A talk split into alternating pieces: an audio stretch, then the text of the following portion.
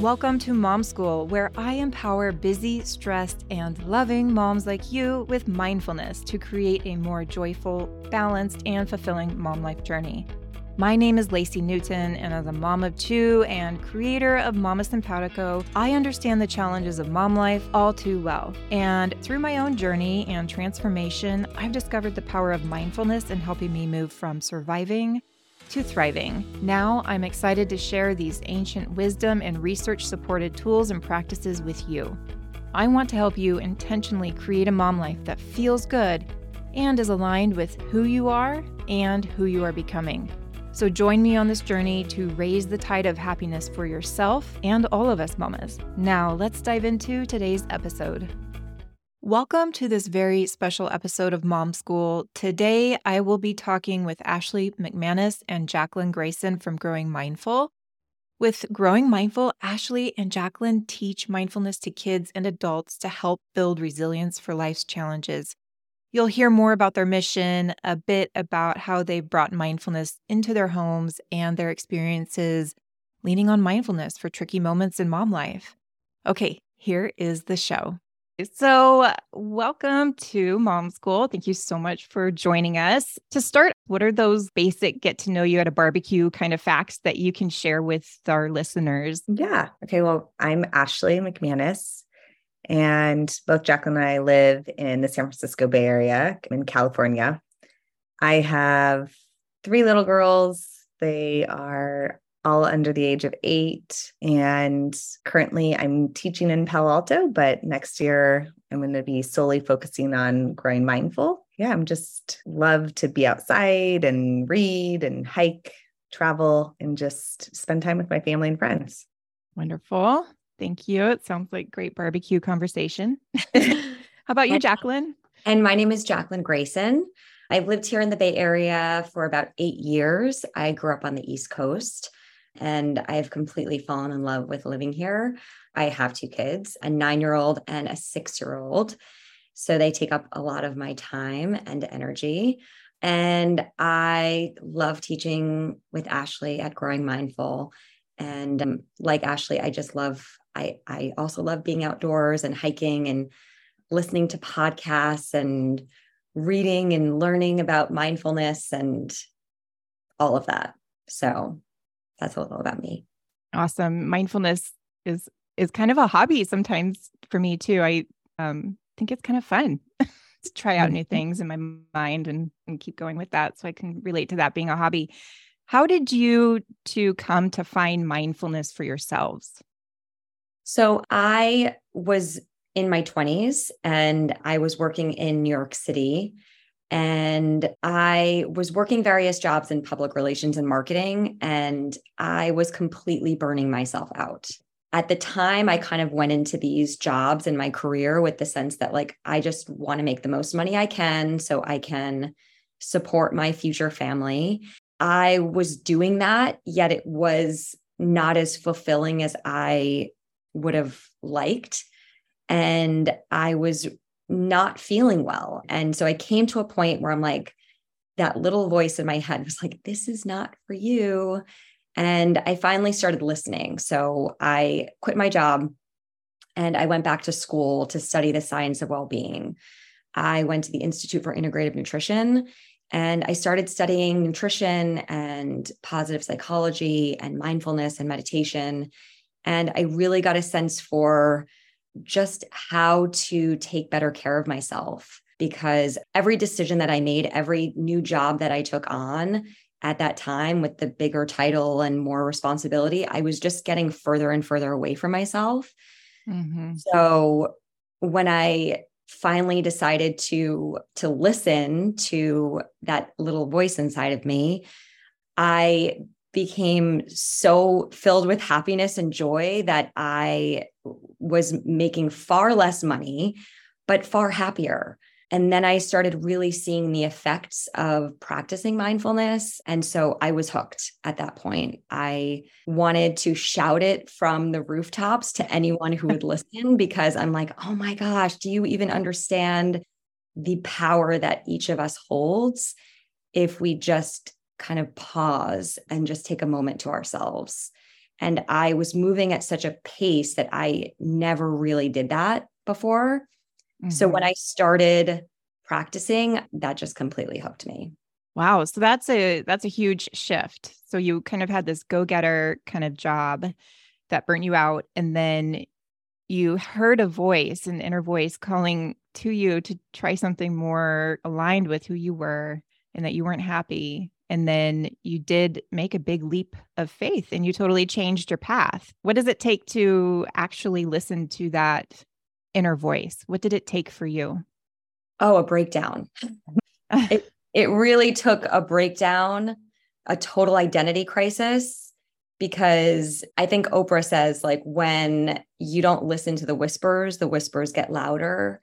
Mm-hmm. And then if you don't listen to the louder, you know, yelling, then like a brick comes and hits you in the head. And then if you don't listen to that, then the whole brick wall comes down. and for me, the brick wall needed to come down in order for me to wake up. And it did. And I just, I, I was so confused. And I'm like, I thought this is what I, you know, I thought that getting this big job was the answer and it's not so like i needed i needed to do a lot of work to get to know myself and what i really wanted rather than listening to what i thought i should be doing i finally was tuning into what i really truly wanted out of this life rather mm-hmm. than what i thought society deemed important so powerful Thank you for sharing. It's a vulnerable place. I feel like mindfulness can come from pretty vulnerable moments in our lives. And thank you for sharing how that transitioned for you. Yeah. And then I actually came to mindfulness first through like a teaching strategy. I was teaching in Palo Alto, and my students were pretty stressed out, even in second grade. I had one kid who's writing in his writer's notebook to become a good students so that he could then go to Stanford College and and get a good job that paid him a lot of money. And and so there I don't know if it was Stanford being right there or what but there's the energy was was pretty high pressure and a lot of my students were stressed out. So Mm-hmm. I used mindfulness as a way to like build that classroom culture and to come in from recess and just reset and as a, a classroom management strategy as well in, in a way. And I was practicing alongside with them and learning more and more about it. I started doing like parent workshops then but I wasn't fully practicing it myself. And I think my parents actually were reading a few books like The Power of Now, and then they did some meditation challenges like with Oprah. Mm-hmm. There's Oprah again and Chopra. And, those are good challenges. yeah. Yeah. So, and then I did those and I was like, wow, you know, having anxiety since early childhood that I just noticed a difference in myself when I would meditate. And the more I learned about it, the more I was able to incorporate some of those practices in my daily life and see those changes slowly being made. And I think with therapy and other educational classes that I've taken, it all just kind of came back to mindfulness for me. Mm-hmm. Um, and so now it's just a huge part of my life every day. Wow. So you both came to mindfulness in a little bit different routes, but are seeing huge impacts. And it sounds like it feels really congruent for you and that it's almost like a value system that you live by now. Absolutely. I'd love to ask you a few more broader questions about mom life and how has mom life been impacted by your mindfulness, bringing mindfulness to your experience and doing the daily grind and all the things that come up with fulfilling the responsibilities of being a mom? Sure. So when I first became a mom, I had a mindfulness practice that I was doing. Then and then I became a mom and I stopped sleeping and that kind of went out the window and I found myself becoming like very tense and nervous about being a mom. It's kind of like the ebbs and flows of life. Like when the pendulum swings the other way, then you kind of have to ground yourself and remind yourself that, oh, wait, I have tools that I can use here to help me find a balance again. Mm-hmm. So that's what I did. I just kept reminding myself of, okay, like let's tune back into this practice. Let's wake up. And even if you're waking up early before your baby wakes up, even if it's for three minutes, and just taking those moments to just sit and either meditate or listen to calming music, something that can help me ground myself before I can enter that role of being a mom. I did whenever I could. And since then, since my children have become older, I have shared my practice with them. And they now are very involved and they take some of our after school classes as well. So they have a language around it. But I've involved them as much as I can because what I, what Ashley and I really wish that we had when we grew up was language around these things and education about our emotions and how we're feeling and all the things that we teach in mindfulness. The reason we do it is because this is what we wish that we had when we grew up. So I am trying to root my children in these practices because I know that life, you know, is messy and if we can impart these valuable lessons to our children at a young age, then they too can remind themselves that they have the tools when challenges arise and they can kind of root themselves in the same practices that hopefully that we've taught them. Yeah, what a difference it would have made for me. I agree to have had this language or a few of these tools in my toolbox as a kid or even to have been just exposed to it so that when it crossed my path again, it felt familiar and like going home, oh, I, this is something I could try. How wonderful it must be to be growing up, knowing how to describe your inner world. It's so wonderful that you were sharing that with them. Yeah. And I think for me, all of those things, but also like just the awareness that I have tried to bring into my motherhood and experience. It's just, you know, awareness of how I'm feeling, awareness of am I doing things because this is what everyone else is doing, awareness of when I need to slow things down for our family and just kind of that pause that is harder to do when there's lots of activities and schedules, especially as my kids are getting older. Just that pause to just tune in with what I need, what my children need, and what's best for all of us. Mm-hmm. Not just going from one thing to the next, but you're yeah. you're trying to f- figure out what else needs to be here in this moment. Yeah, and like the schedule. noticing, you know, like, hey, if they're doing something and I'm super triggered by it, right? It's just even that just awareness of, okay, it's not them. They're not the ones that are actually doing something. This is bringing up different feelings in me for whatever reason. And so just tuning into that and trying to give myself what I need in that moment. Mm-hmm. Definitely. And you're bringing up being triggered was one of my next questions for you. I feel like one of the most challenging parts of mom life is feeling triggered myself for like whatever reason. Sometimes it's my past waking up or my kids struggling and reminding me of what my hopes and dreams for their siblings getting along is, or just life throwing unimaginable curveballs. How do you cope with these big emotions that come up for you while you're still having to get kids ready for dance or soccer or manage sibling conflict? Yeah. I mean, it's tough. I, am not going to say that I do it perfectly all the time. I definitely lose my cool. I did so yesterday. Uh-huh. But, you know, I think the biggest thing that I've learned is just trying to not push away my feelings and to give myself permission to feel what I'm feeling and and then note it, right? Naming it to tame it, and then just trying to give myself some self compassion of like, okay, what do I need in this moment? Mm-hmm. And remind myself that it's okay. You're doing the best that you can. This is temporary. So I think for a long time, I just would feel guilt or shame for feeling angry or feeling an uncomfortable emotion. And now I'm it's an it's a process still, but I'm trying to let myself feel what I feel and use that as information for next time. But taking those deep breaths really do help me. Taking a nice deep belly breath when I'm in the moment to just kind of stop and reset so then I can be that calm that they need. Mm-hmm. That that's something that really helps me and just trying to be more conscious like I said of that awareness of just noticing when these emotions are are rising up and when I'm starting to feel triggered so that I can, you know, let my family know like, hey, I need a moment. I'm going to go take a break or my husband and say, hey, okay, you got to take over with this. I'm just going to go upstairs and I'll be right back.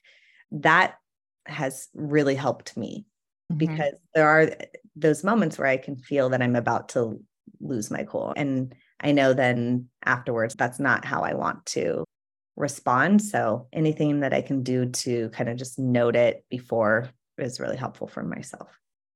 Okay. So you're trying to see what's happening for you before you bring a reaction to it that you later don't feel good about. Yeah, absolutely. Yeah. And then mm-hmm. just like letting myself feel what I feel. Mm-hmm. And also just normalizing that.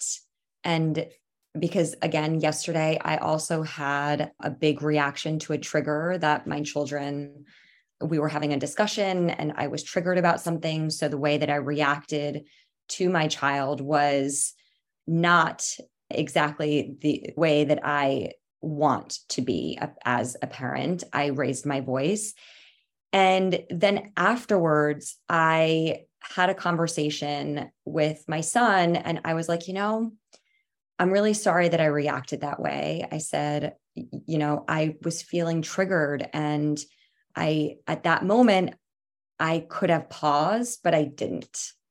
So I with with my children i really try and normalize that these things do happen and as human beings like we we all have triggers and sometimes those triggers tend to pop or explode and we can do better to understand what our triggers are so we can try and kind of reduce the level of intensity once we are triggered but just normalizing because then my son shared with me he says you know sometimes i get triggered too and it's as if i'm a different person.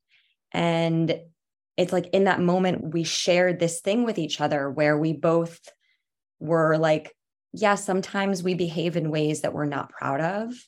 Mm-hmm. and so what can we do now so now we can reset and we can learn from this experience to hope that we can do better for next time.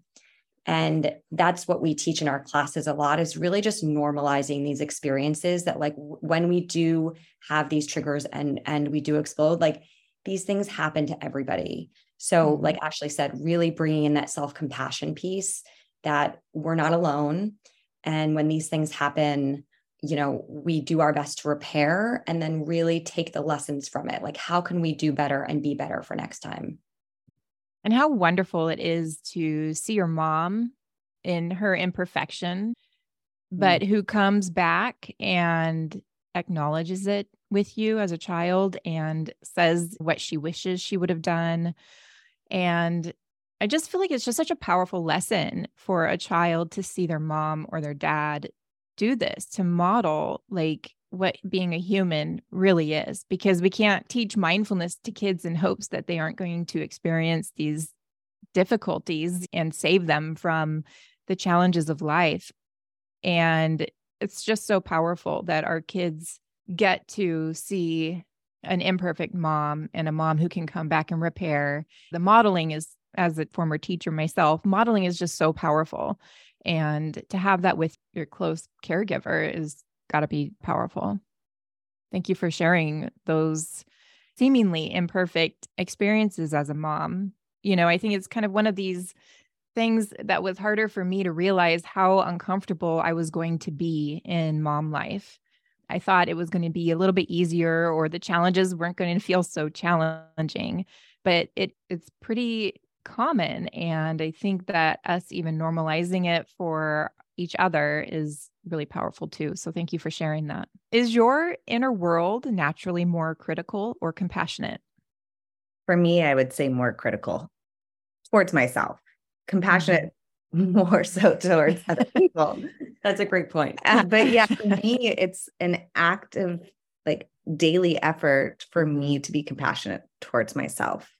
I think there's a lot of inner child wounds that I'm still in the process of healing. And I just hold myself to a much higher standard than I do everyone else around me. Jaclyn and I talk about it a lot, like when we mm-hmm. teach students and our own children, just how, you know, your mind just kind of holds on to the stickier things and looks for the negative. Something that I think Jaclyn and I do for each other is we'll have some sort of class that we teach or presentation, and I'm instantly looking at all the things that I did wrong and which what did I wish I wouldn't have said or done. And she's like, Ashley, you know, you did great with this. She's reminds me that like to have that more compassionate voice towards myself. So thank you.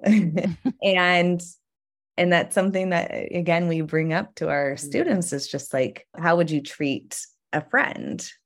Would you talk to a friend or a loved one this way? And oftentimes it's no, right? So it's a constant reminder for myself to remember that. Yeah. That's a great point because I was thinking, I'm like, well, I'm more compassionate, but Ashley's right. It's like we are the most critical of ourselves. And we also are grappling with the same things that we teach that focusing on our strengths, focusing on things that we're good at, and intentionally focusing on them because our brains are so wired to focus on what's wrong, what we can't do, what didn't go right. And so having the practice of either writing down things that went well or things that you love or things that you love about yourself, about your life, it takes effort in order to retrain your brain which is a practice. And it's certainly a practice that Ashley and I thankfully I have her as a coach sometimes because she's like wait a minute. And she can kind of point out when I'm being critical and highlight and then I'm like oh yes of course. Like I I know how our brains are wired but somehow we kind of can fall into those same old traps. So having Ashley as like the sounding board is really helpful in our practice. That's wonderful. It's so nice to hear that you two can show up for each other in that way. What a great team. Yeah. And what would the mindful mom version of you say to the old, less mindful version of you before you knew about all of this? If you could go back in time and say something. I mean, that version has popped up. It's like Jaclyn said, it's just ebbs and flows, like these little moments of where you come back to these practices. I look at the pandemic and I had already been practicing mindfulness for a long time before then, but that was probably my rock bottom for in a lot of ways is we were moving and t- I was teaching online and my daughter was on online kindergarten and we just had a lot going on and I just had my third baby too and I think I had some postpartum anxiety and depression, maybe, and just not getting time for myself at all. Mm-hmm. Right. I think all of us moms and parents can identify with that feeling during that time. But I would look back at, I already do look at back at that moment in my life and just kind of want to hug that mom of my version of myself and just tell her that she's doing the best that she can and she has a lot on her plate and just to give herself some grace. Mm, mm-hmm. that's very well said. That's very well said. I almost teared up like no i did i did tear up because I, yeah I did tear up. Yeah. i was like looking back i was really struggling and i knew i was struggling but i didn't know how much i was struggling until like i was out of it and looking back and being like wow. It's mm-hmm. the frog in a in a boil kind of situation Mm-hmm. Mm-hmm. Yeah, I, I can definitely identify with that. I feel like, like Ashley said, we have these ebbs and flows of being really mindful and grounded in the moment, and then moments of being kind of on autopilot, and just understanding that that is just a part of it. We kind of wish that we can learn these things and have it just be something we check off on a box and say, okay, we're done with that. We can move on. But these things are practices. And that's why really practicing a lot of self compassion and understanding starts with yourself. And then it just can extend out. So I can look back on maybe things that happened in my childhood that maybe I look back with some questions and instead of with a critical eye, I can say, you know, my parents did the best that they could at the time. And really having a lens of that. And like that's the beauty of practicing self compassion because it tends to bleed into other areas of your life. So mm-hmm. when you can look at yourself as being imperfect and love all of those imperfect parts of you, you can then look outwards and look at other people and forgive them of their imperfections as well. Yeah, self compassion is just like this smoother just smooths over so much of the ups and downs for me at least too. Sounds like you would look back and wrap her in self-compassion that the previous version of yourself before mindfulness. Mm-hmm. absolutely. Less judgment less judgment so, transitioning a little bit, you are partners in Growing Mindful. Could you tell us more about Growing Mindful? What's the origin of it? How did you two team up? Yeah. So, actually, it was during the pandemic and during COVID where I was, teaching online, I was teaching math, and I just felt like there was a bigger purpose. And I had been feeling that for a long time. And I thought, okay, what am I going to do instead of teach? But I like teaching, but I wasn't loving what I was teaching at the time. And so I was doing some soul searching and I had been meditating and I was working with a coach. And during that time, like I was after meditation, actually, I just had this vision of me teaching what I love to teach, which was mindfulness and you know all of these social emotional strategies and positive psychology concepts and I had like an actual vision of me doing this with a, a small group and it was like in a place and and it was very specific mm-hmm. and so I shared that with a few friends and my coach and I was like, okay, how can I actually do this? So I started just at a local park outside because it was during the pandemic again. And I started teaching these fourth and fifth grade girls some concepts that I wish I had at that age. And I we talked about mindfulness, we did journaling, and I met with them for weeks after weeks. And the parents loved it and the girls loved it. And most of all, I I loved it. And it was even though I was in that tough part of motherhood for me and that tough part of my life, it was something that was like making me feel alive and whole again. And so I was motivated by that and I I wanted to do more of it. I started thinking about doing it at my children's school once we opened back up and that was the time I ran into Jaclyn. We were actually next door neighbors while her house was being worked on and I was talking to her one day after school and I was saying, you know, I really want to do this at the school. She's PTA president there. And I was talking to her about, well, I need another adult, the principal said, just for liability reasons. And I was thinking maybe high schoolers or I don't know. And she's like, I'll be your other adult. and we just started talking about mindfulness. And I learned her whole relationship with mindfulness and how much it had impacted her life. And instantly I could see that, you know, she would be an amazing partner and we would meet all the time in my front porch and we would just kind of daydream and start planning what we wanted to teach. And since then, we've just been an unbelievable partnership. Mm. I think that we just really uplift each other and draw upon each other's strengths in a lot of ways. And our favorite thing to do together is like collaborate and bounce ideas off of each other. Awesome. So, what do you do during a class or a lesson? Do you call it a class or a lesson? What do you do? Yeah. Well, we have we have different classes and that we do where it's like a 6-week program for children after school.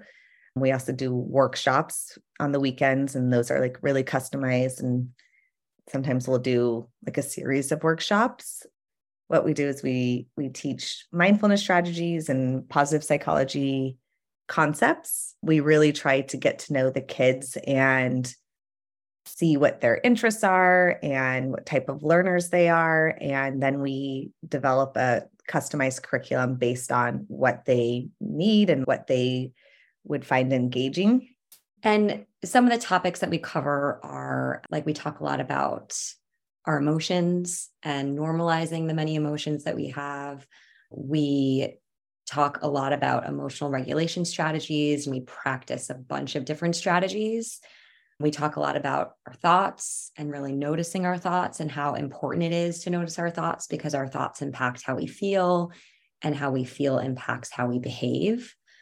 We talk about anxiety and anger and worries we talk a lot about self compassion and kindness and gratitude. And what we do with these after school classes is, you know, a lot of times kids, their parents sign them up for these classes and they're like, oh, great, we're going to sit and meditate for an hour.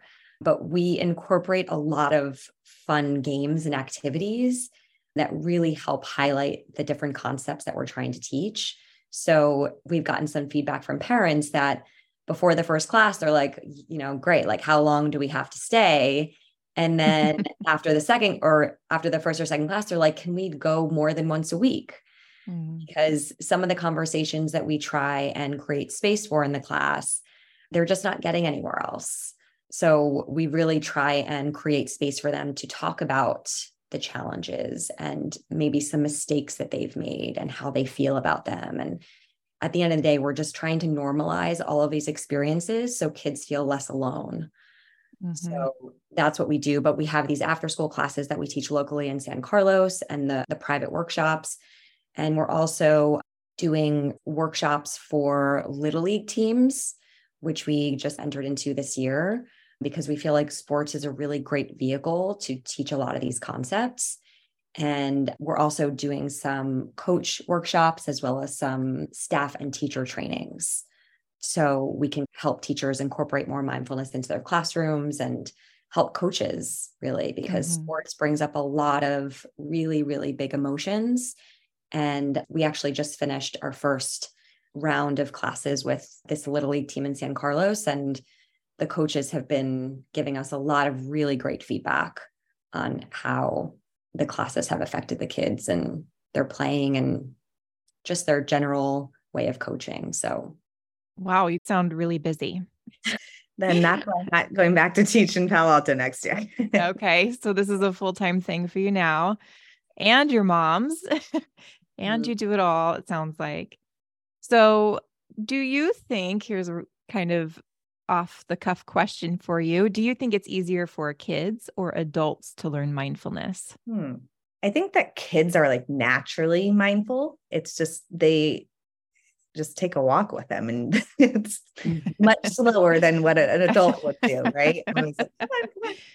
but yeah, they just they see things, they notice things. They don't have a million to-do lists circling around in their head or these past experiences that are bringing up thoughts and, and negative emotions as much as as we do. But i think that over time and that pretty quickly our society teaches them to just kind of be on autopilot and and be fast paced and and do do do. And so i think it's a matter of teaching them to kind of go back to that pause and awareness at the same time, like a lot of the emotional regulation strategies, I do believe need to be taught. I don't think that kids are born knowing how to handle these intense emotions. So, that part of like the mindfulness, I think that in a way, I wouldn't say all adults are better because a lot of adults, you know, including myself, are still working on handling emotions and, mm, and oh, dealing with them. I feel like Ashley hit the nail that children are naturally more maybe present and aware of their surroundings than adults are because you know as we get older we're all kind of connected and addicted to our phones and emails and texts and pings and these things that tend to distract us. There's just so much more of that as we age. But i think setting the foundation of like okay we have these tools that can help us ground ourselves in the present moment i think that as adults it becomes more important to practice these things and for kids i think setting the tone early and really planting these seeds early for them, allowing them to feel empowered by these things and giving them the confidence that they can calm themselves down. They can become aware when things become overwhelming to them. And really helping with their practice early on will really set the tone for their mental health in, in adulthood. Mm-hmm. Yeah, definitely. I can see that. So, in mindfulness as adults, we talk about integrating skills that we learn through a more formal type of a practice into everyday life. Have you noticed kids begin to do this? When I was uh, teaching, we often called this generalizing skills to other areas, other subjects, things like that. Are you seeing that show up with these kiddos? What does it look like when they do that? Yeah, absolutely. I mean, with our own children, we see it the most because obviously we are with them more and we're in those moments with them more. My middle one in particular, she has some big emotions that and can have some big outbursts. And for her, teaching her these strategies when she's calm has been really helpful because then I noticed herself like, oh, I'm feeling this way, and go to she has we have a little basket where she has a mindfulness jar and a journal and different tools. But I see her more apt to go and do these, or even just like go, I need a little break, mom, and I'm going to go take a, a moment in my room, just more in tune with how she's feeling. And I have a three year old who actually, she's even able to do these like different breathing exercises that are fun for her. And she'll do that when she's really upset. And we'll say, okay, smell the flower, blow out your candle. Mm-hmm. And it's incredible to see it. And then as far as like with other kids, we hear a lot of stories and parents will email us and be like, oh my goodness, what a difference this class has made in their behavior and how they're interacting with their siblings. One little girl in particular, she was having a tough moment and she's like, Mom, I just need to go and draw up my emotions. And mm. And mom mm-hmm. was like, What? Like, where did you learn that? She's like, Growing Mindful, because Growing Mindful had been over. It was like in the summertime and it'd been months later. And it's really cool. Like, that's a part of the teaching that Jaclyn and I just love is like hearing mm-hmm. those stories or witnessing our, our children practice these strategies. It just doesn't get any better than that. Right. And it's really wonderful to see that even I've used this example before that my daughter at the time was five and she was having a really hard moment and she grabbed the glitter jar that we have and she took it into her room and she comes out five minutes later and hands it to me and says, I'm feeling better now. Mm. And so it just solidified that these strategies work. And when we can help empower our kids to use them, then I mean, it really, really just helps and allows them to feel more comfortable in their own skin, that they don't have to be afraid of these really big emotions when they come, because as they keep practicing them, like these strategies, they will just learn more and more how to handle them mm-hmm. as they mm-hmm. grow up. And I personally love that my kids know about these strategies. They've taken our classes a lot too. And we talk a lot about it with them as a family, but because then they hold me accountable and they'll be like, I think you need to take some deep belly breaths right now. or, uh-huh.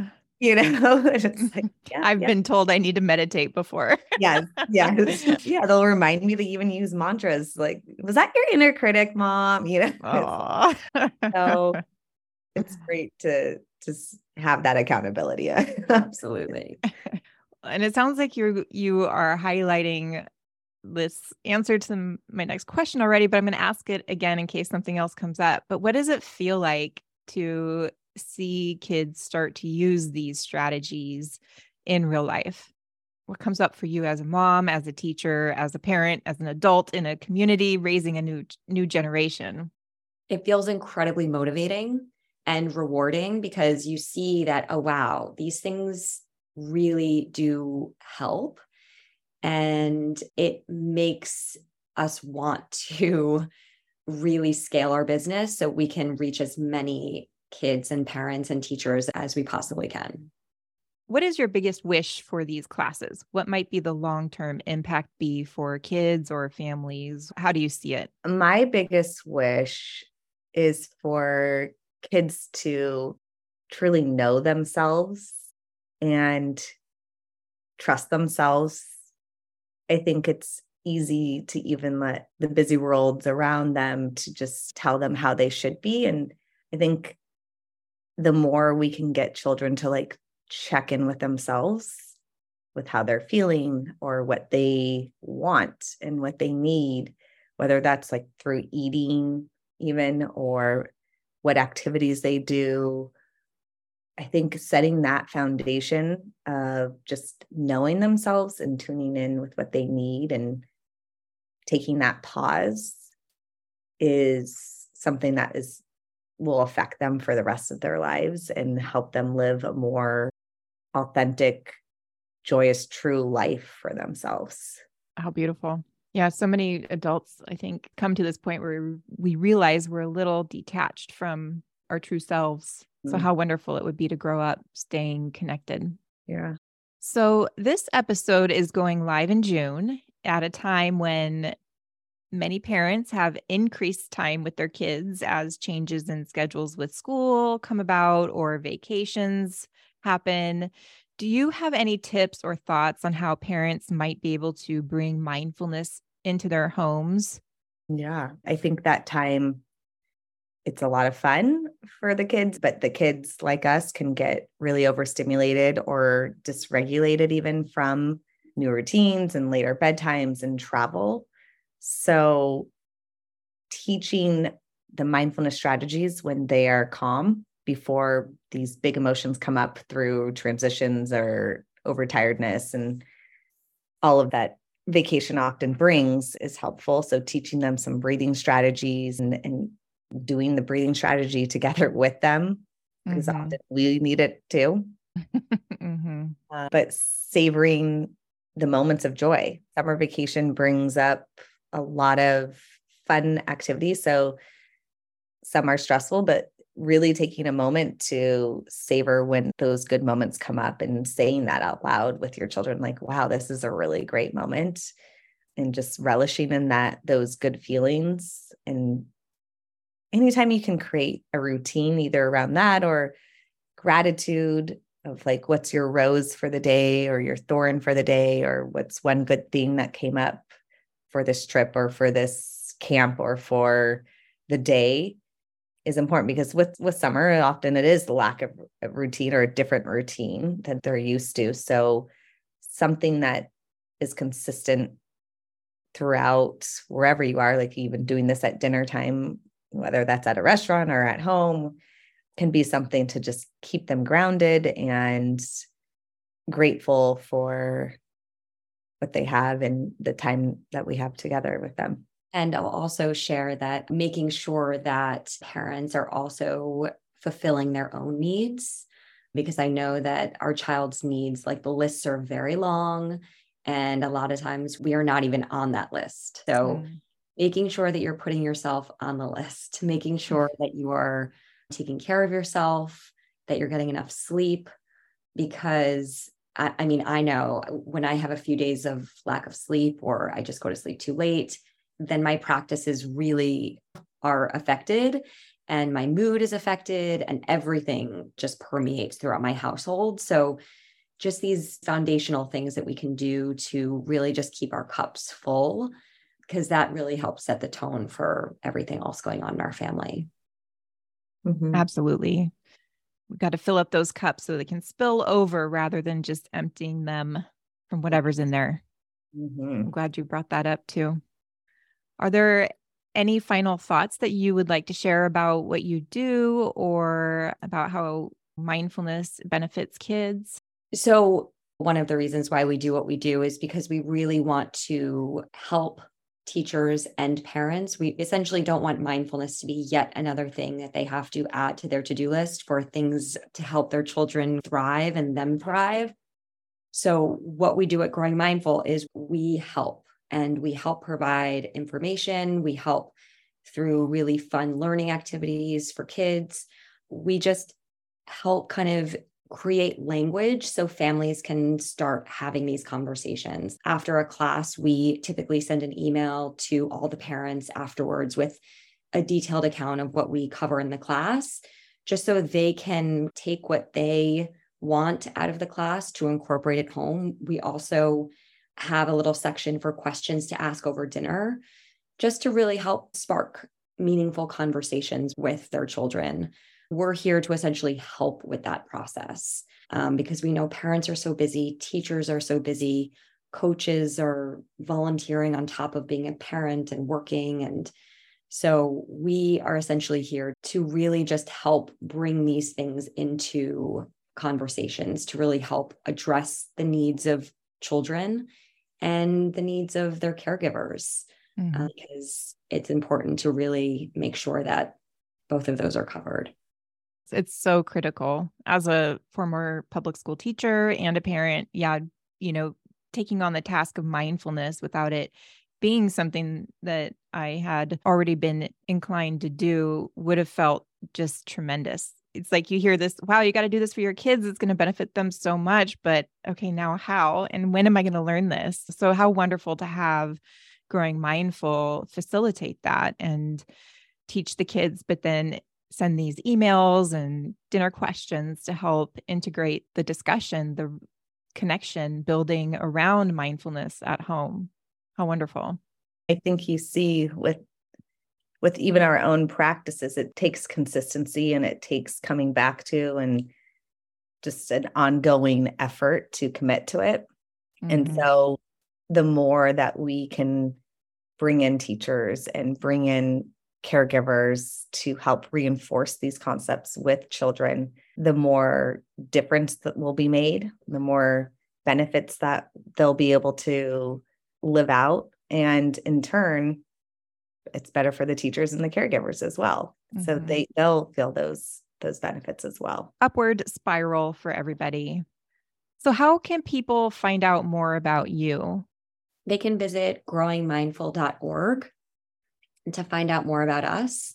We do offer local classes here in San Carlos, but we also offer Zoom workshops for coaches and educators that we can offer really anywhere. And so, par- we've been parent and parents as well. Yeah. And then we also have an Instagram account. It's at growing, growing underscore, mindful. okay.